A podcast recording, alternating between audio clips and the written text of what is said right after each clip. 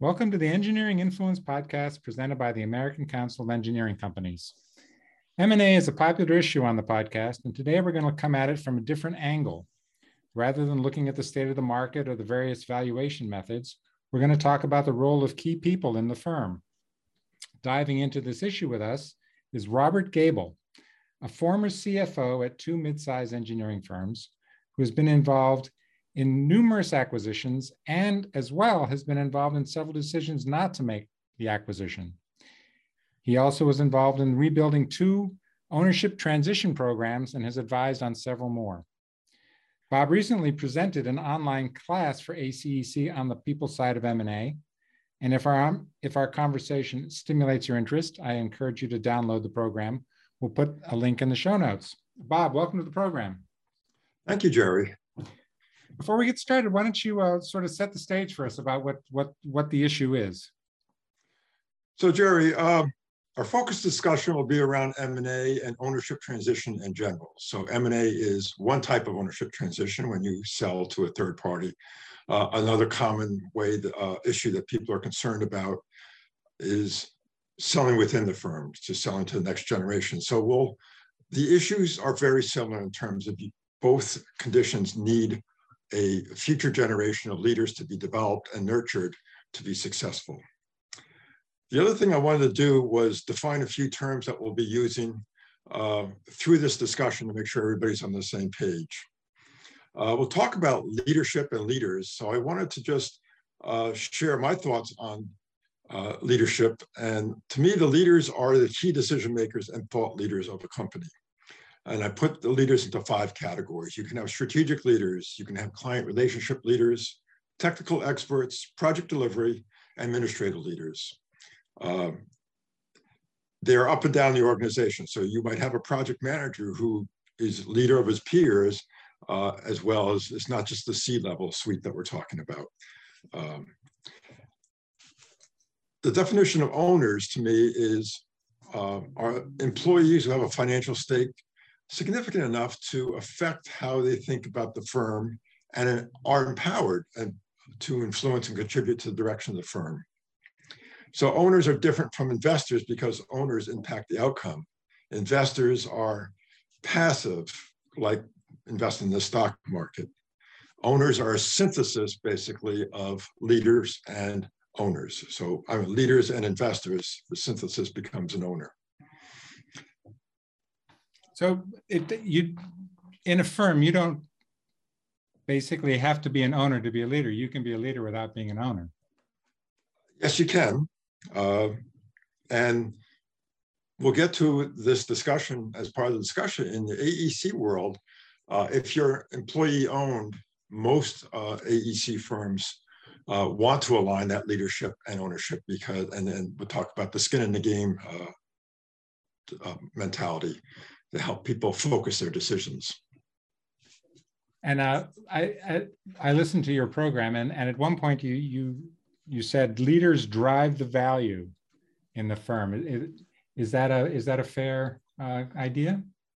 I think so because uh, whether you're going to sell a firm or run the firm where it is today, uh, or turn it over to the next generation, um, this generation, the current generation of leaders, are the ones that are out there with the clients, they're executing the projects, they're setting the strategy. They're the ones that really drive the, the value because then you have that staff level that executes under that leadership. If, and they need that direction to execute, to know what to execute and how to execute efficiently for your firm. Uh, the future leaders, so if you're going to sell your firm in, in an M&A, or if you're going to buy a firm, you'd be interested in who the future leaders are. If you're going to buy a firm with when your leadership is uh, let's say on, on, the back end of their career, uh, who's going to drive that future profitability is that next generation. So uh, that's why it's important for the current leaders to always be developing that next generation of leaders. And there'll be, so if I'm selling, that's what the buyers are buying. If I'm a buying, I want to know not who's contributing, but is going to be leaving the firm in the next three to five years, who's going to be able to drive that value for the next 10 or 15 years. Uh, so I get my return on investment. So does that mean um, that you need to as a as a firm owner, uh, potentially selling or buying, that you need to bring these these future leaders into the discussion early on in the process? I find that's most helpful. I'll tell you a little story uh, about some advice I did on ownership transition plans. And I would go and somebody would talk about their ownership transition plan and ask me what I think about it. And my first question is always, have you talked to the people you want to sell to to see what their interests are? And usually that ends the conversation. They say, oh, I guess I better do that. Um, because they may not be interested in buying the firm. Uh, they or they may have asked of things for the ownership transition program that you didn't think about. So there'll be some compromise if it's internal ownership transition.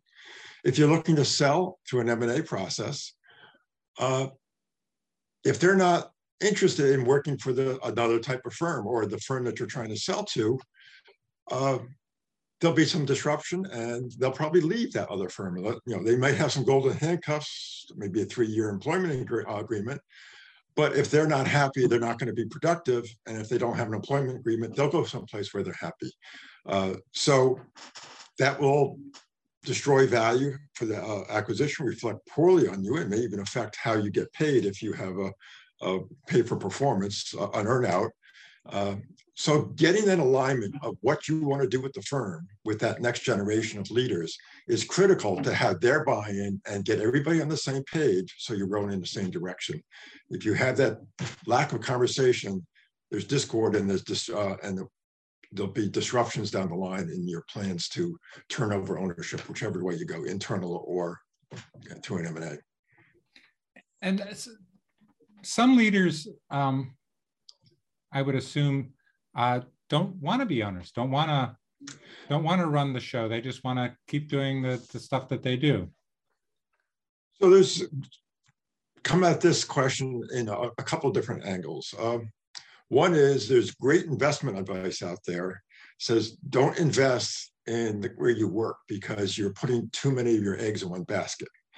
And that's great investment advice, but we're talking about owners, not investors. So to me, owners are making a great impact in how the investment turns out.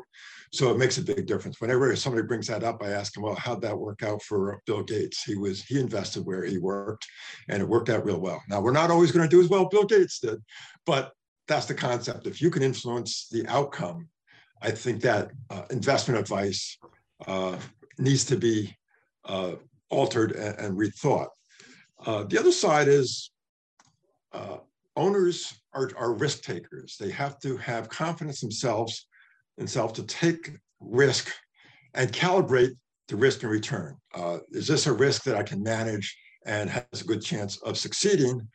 Um, because they've got their own money on it, they have a lot more focus on that risk reward and is the risk they're taking aligned with what how they want to uh, put their money at risk a manager, some managers don't want to uh, put their own money at risk. They have uh, some, maybe they're more risk averse than the company as a whole, or and, and don't want to make those ownership decisions. Interestingly, they live with the risk of somebody else's decision, but they typically don't see it that way. These can be very good managers. I mean, uh, large firm, large public firms has whole suites of uh, managers who are more comfortable working for a uh, firm that where they don't have to be an, uh, an, owner and they don't have to align their leadership with uh, ownership. Uh, and it takes different personalities, but if you're in a model where you are privately owned by your, your employees, uh, I think it's you're you have a limited uh, source of capital. You're, it's really best to align that leadership and ownership uh, get the people to have the skin in the game that helps their focus on uh, risk and decisions and what is the best strategy for the outcome of the firm, uh, not necessarily and get beyond decisions what's the uh, best outcome for them personally. With, with on on sort of keeping uh, getting that alignment, um, is is this a, a multi-year process? Is this something you would start doing 10 years before perhaps there was a change or or is it less more I find it best if it's an ongoing process. Uh, ownership transition is not a, an event; it's continuous. If you you can see it as okay, the founder sold to the next generation, but you always need to be developing that next tier of leadership. And leadership, as we talked about before, is tiered. You have the C-level suites, you have the managers underneath them, and you have the up and coming people you've hired that you really think they're great and they have a lot of potential. You've got to be bringing them along, each at their own level, to get them to the next stage.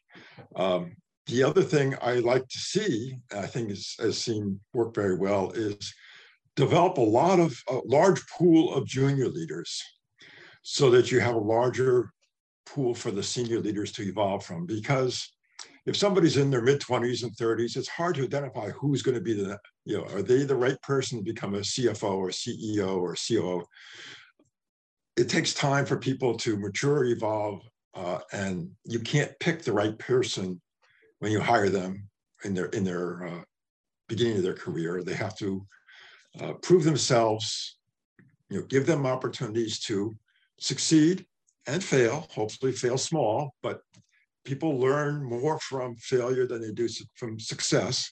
So you have to nurture them along, give them success, uh, give them opportunities to make those successes and failures and learn and develop into that future leader. It, it, very rarely are you born into it. Maybe some family uh, transitions happen that way, but usually not internal transitions or uh, developing a leadership model.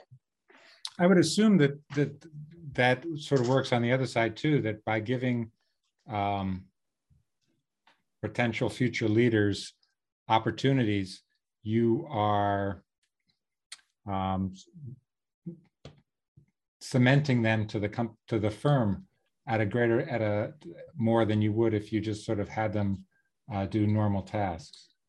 So true leaders will find an organization where they're able to uh, achieve their potential. And if they feel like they're being held back, we've all seen that, uh, they'll start looking out to the market and, and find a position uh, someplace where they don't feel blind back, where they feel that they're um, they've been empowered to the uh, to the level that they think think that they're ready to take that leadership.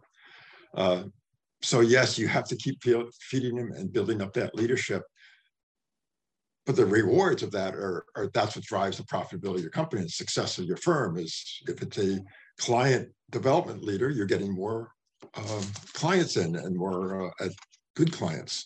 If it's a project delivery you're executing your projects at a, a higher margin and more successful on time and, and on scope and uh, uh, on budget. All those leadership contributions have to happen at all levels, and you have to continually uh, push those real true leaders up to the next level by challenging them, because otherwise they'll go somewhere else where they can uh, achieve their own potential.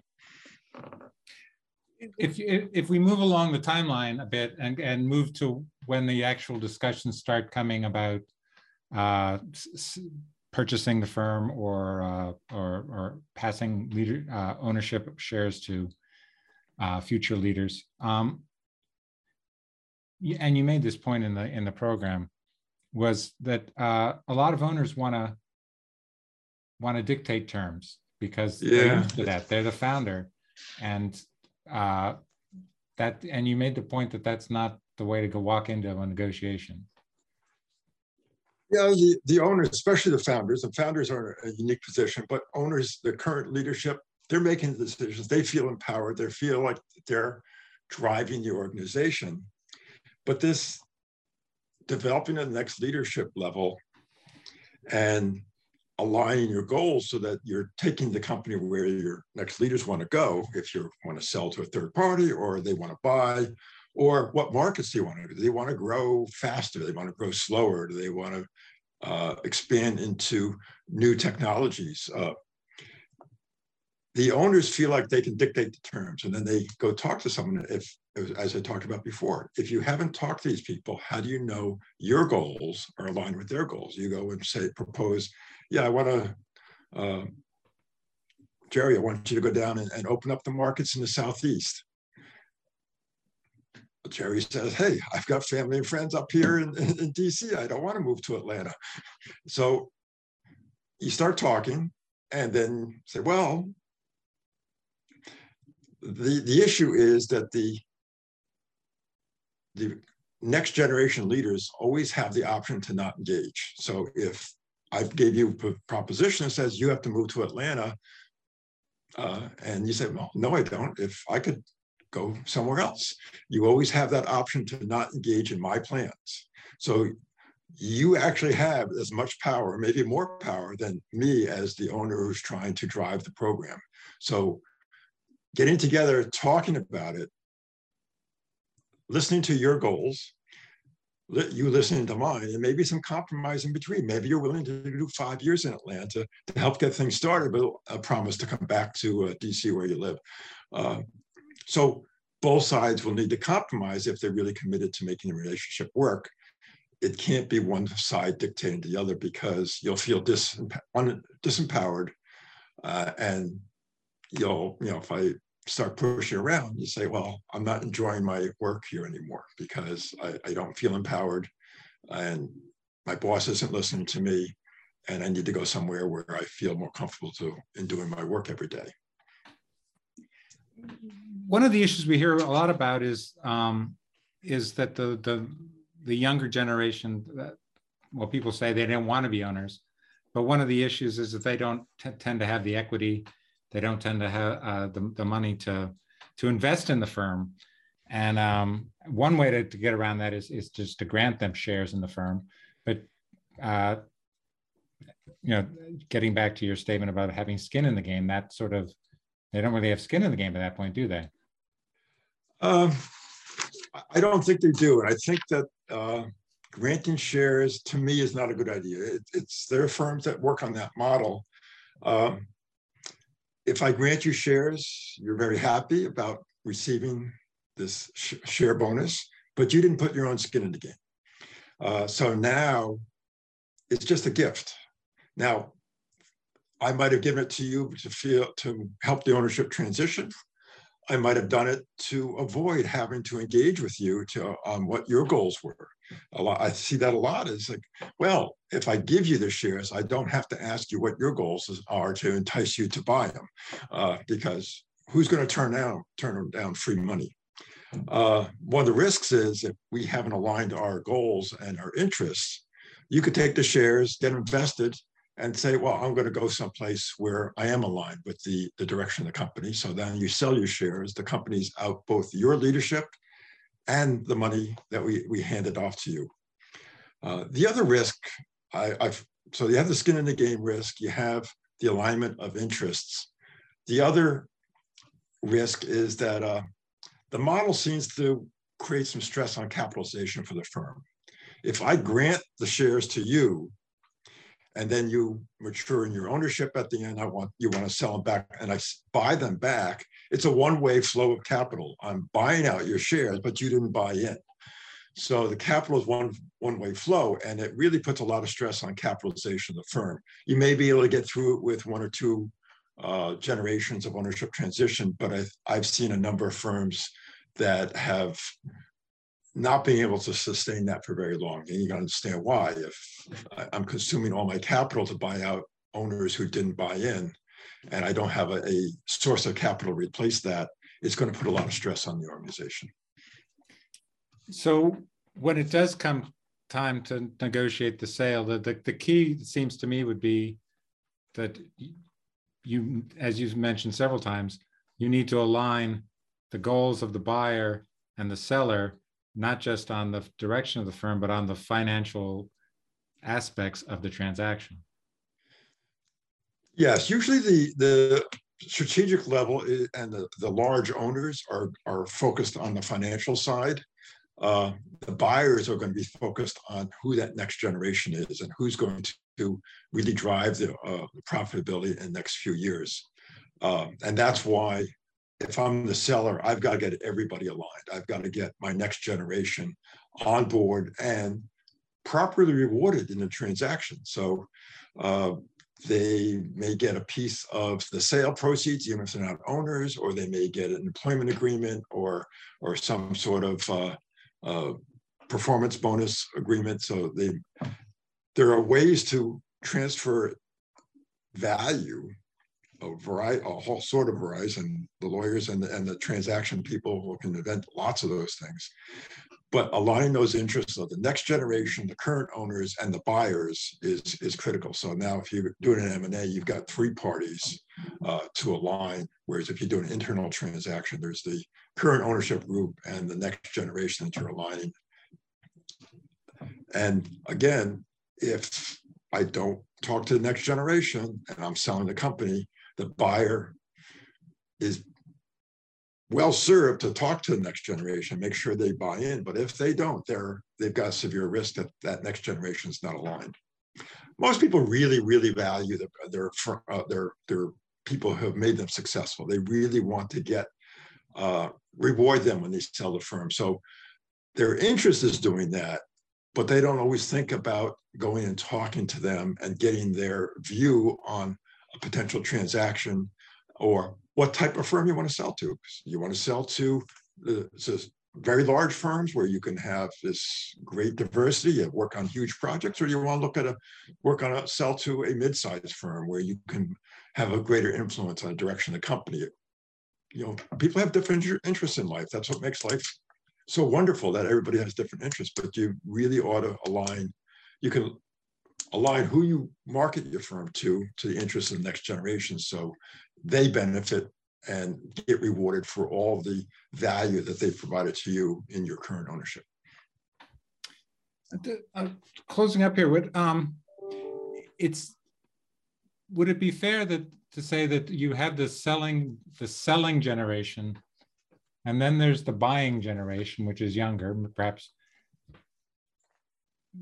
But then there's the next generation below that, which is uh, I think you termed them earlier, the 10 to 15 year leaders, the ones who won't be there for another, you know, 10 to 15 years. And those, it would seem to me, are the, that's where the value in the company probably is, isn't it? It's in those people. So you need, yes, you need the, to bring them into the into the conversation as well. So if I'm selling internally. I'm probably selling to people who are have another 10 or 15 years in their career. They need time to, uh, if you could sell to somebody with two or three year, years left in their career, they're not going to have feel empowered to really make their mark and, and try the things that they want to do. They need time to be able to execute a plan to do it into a new territory or uh, I want to get into structural engineering, and I've never done structural engineering, but I want to extend our our, our product uh, services into uh, new areas.